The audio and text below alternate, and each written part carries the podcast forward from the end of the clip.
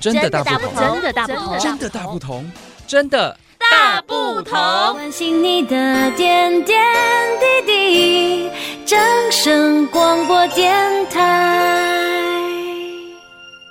你喜欢养生吗？萝卜就可以养生，你知道吗？那你可知道姜也可以养生吗？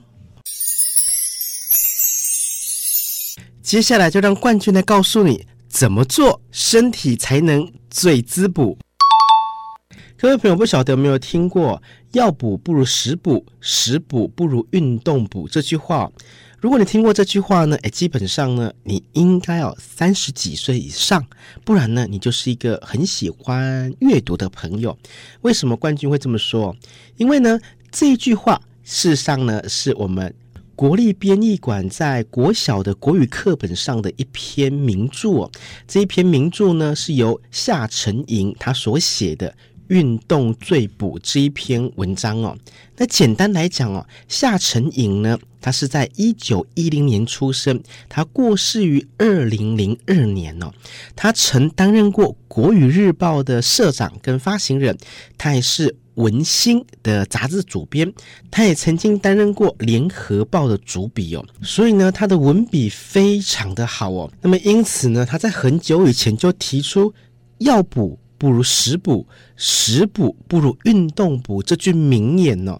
那当然了，我们讲到夏承寅呢，就一定会聊到他的妻子，叫做林海音。林海音呢，他也是台湾重要的文学作家哦。林海音哦，他也曾经担任《联合报》副刊的主编哦。他提携了非常非常多的台湾文学作家，甚至哦，有台湾作家钟兆政说，他发现林海音担任了《联合报》副刊的主编之后呢。副刊哦，渐渐的不像以前那样，只是为了宣传政令而已，反而多了非常多的文学气息。很知名的作品《鲁冰花》哦，就是林海音把它介绍到联合副刊的。这个是台湾第一个本土作家被连载在报纸上的长篇小说，所以有人说林海音他家的客厅哦，就占据了半个台湾文坛。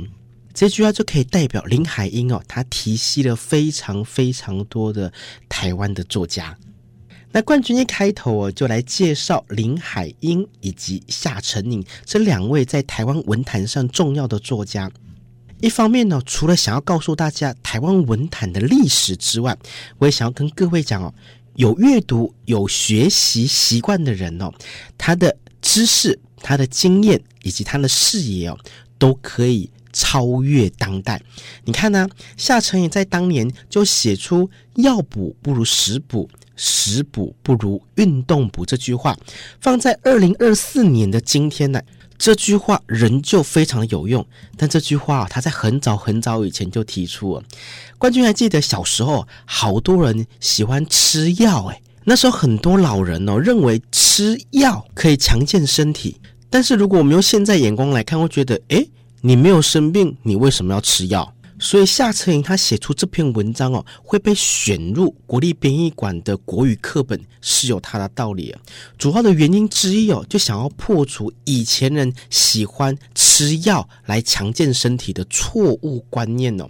基本上呢，是生病了我们再来吃药，但如果你没有生病的话呢，当然是透过均衡的饮食，还有。有纪律的运动哦，身体自然就会强壮起来。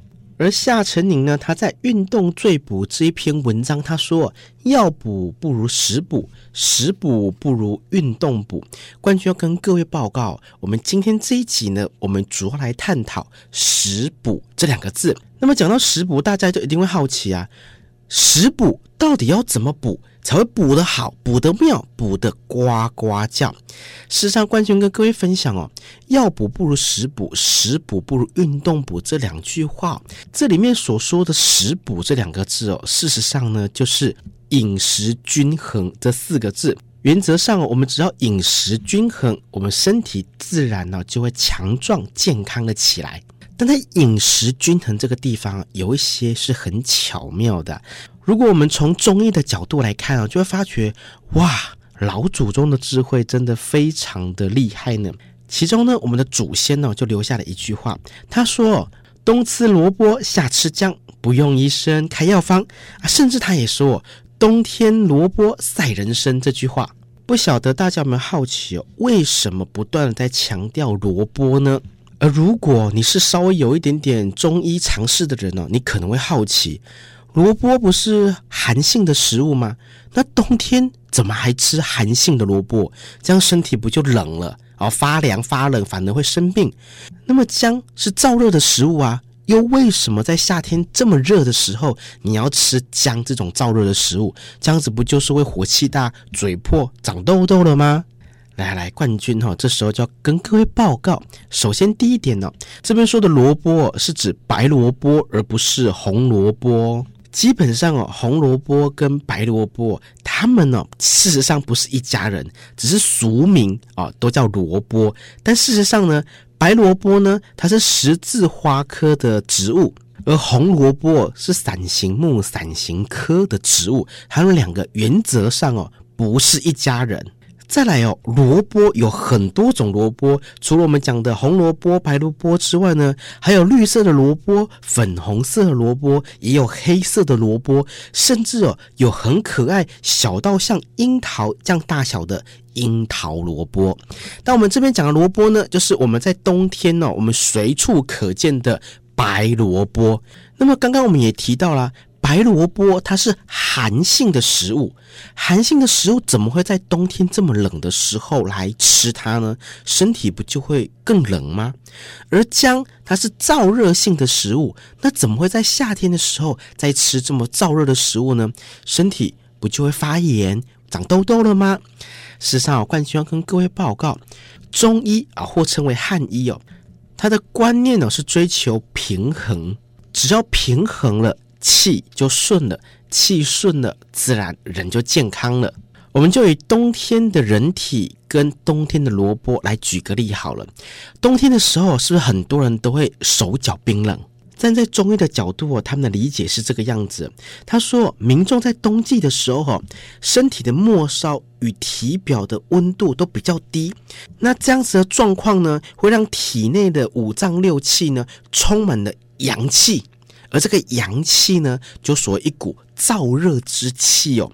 因此呢，我们必须吃下比较凉性的萝卜，透过萝卜呢，让它行气，就吃下萝卜呢，会惊气啊，它有惊气，让它行气了之后呢，原本在五脏六腑，就是大概在你的胸腔哈、腹部这个地方的阳气呢，因为吃了寒性的萝卜之后，就打散了。那散了之后呢，这些阳气呢，就会疏散到你的体表。而这股燥热之气，这股阳气呢，就不会郁积在你的胸腔、腹部这个地方，因为你吃下萝卜，打散了胸腹腔的阳气哦，让这些阳气走到四肢百骸之后，身体各个地方呢，就都有阳气，就达到了平衡，而这样平衡的效果呢，就会达到御寒以及消食积的作用。消食积呢，就是什么？不要让你的食物堆积在你的脏腑内哦。吃下萝卜了之后呢，行气到四肢百骸，同时呢，也可以帮助排泄、利尿、排便。所以冬吃萝卜是这个原因哦。简单讲啦，就是透过萝卜这种比较凉性的食物，打散郁积在胸腹腔的阳气，让阳气哦行走到四肢百骸，自然身体就暖了。萝卜本来就有利尿的功效，可以让你排尿。萝卜它有大量的纤维，可以让你排便，把废弃的物质排掉，阳气走到四肢百骸，身体就平衡了。没有哪个地方阳气特别多，哪个地方阳气过少的状况，平衡了之后，人自然就健康了。和冠军解释完冬吃萝卜的原因之后呢，那你是不是可以想想，为什么夏天要吃姜呢？很简单哦。因为哦，在夏天的时候，天气很热嘛，人体的体表的温度也很高，那代表什么？体内的五脏六腑的阳气通通跑到你的体表了，那都要跑到体表，在散热过程中，是不是我们五脏六腑这个地方阳气就不够，而聚集着寒气？在这个时候呢，夏天吃下姜，借由姜的温以及辛辣的辛哦。来把体内五脏六腑的寒气哦打散，打散到体表，而这样子一来呢，除了能抵抗夏季炎热的天气之外呢，人体也就平衡啦，达到了内外调和的作用哦。所以冠军在节目一开始就讲，中医它的概念哦，是指平衡。人体只要平衡了，身体自然就强壮了。因此呢，夏承寅啊，他所说的“药补不如食补，食补不如运动补”，我们今天聊到了食补这个观念，在饮界诶中医的观念中，会发觉，哎呀，除了饮食均衡之外哦，我们就能理解为什么祖先们哦，他们会讲说，冬吃萝卜，夏吃姜，不用医生开药方。这个原因是因为。首先呐、萝卜本来就冬季的产物嘛，吃当季最新鲜的，多吃蔬果很健康。而搭配中医的调和平衡理论呢，让身体达到了平衡的状态，当然就可以帮助预防疾病，让身体更加强健嘛。而如果我们再从另外一个角度来讨论，我们来思考哦，你看看哦，祖先们说冬吃萝卜，夏吃姜，不用医生开药方。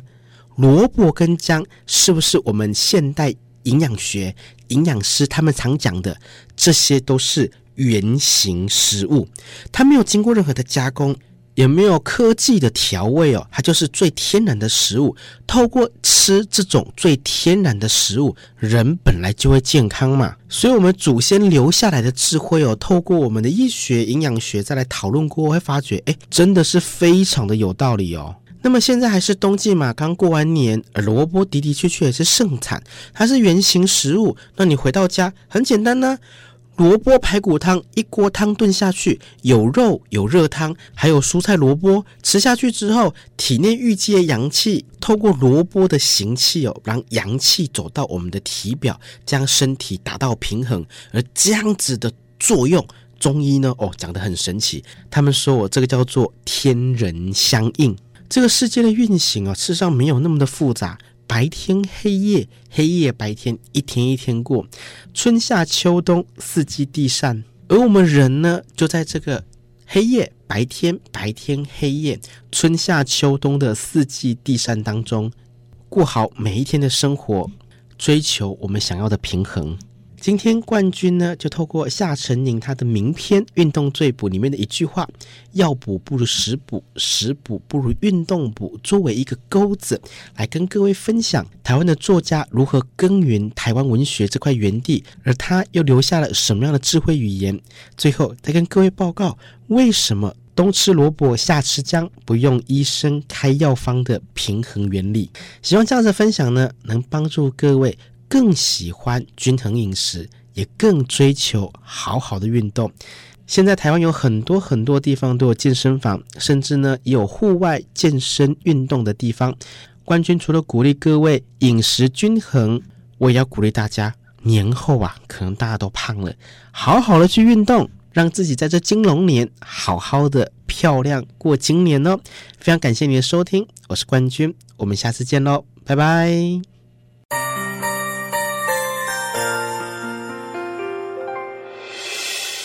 伤心的时候有我陪伴你，欢笑的时候与你同行，关心你的点点滴滴。正声广播电台。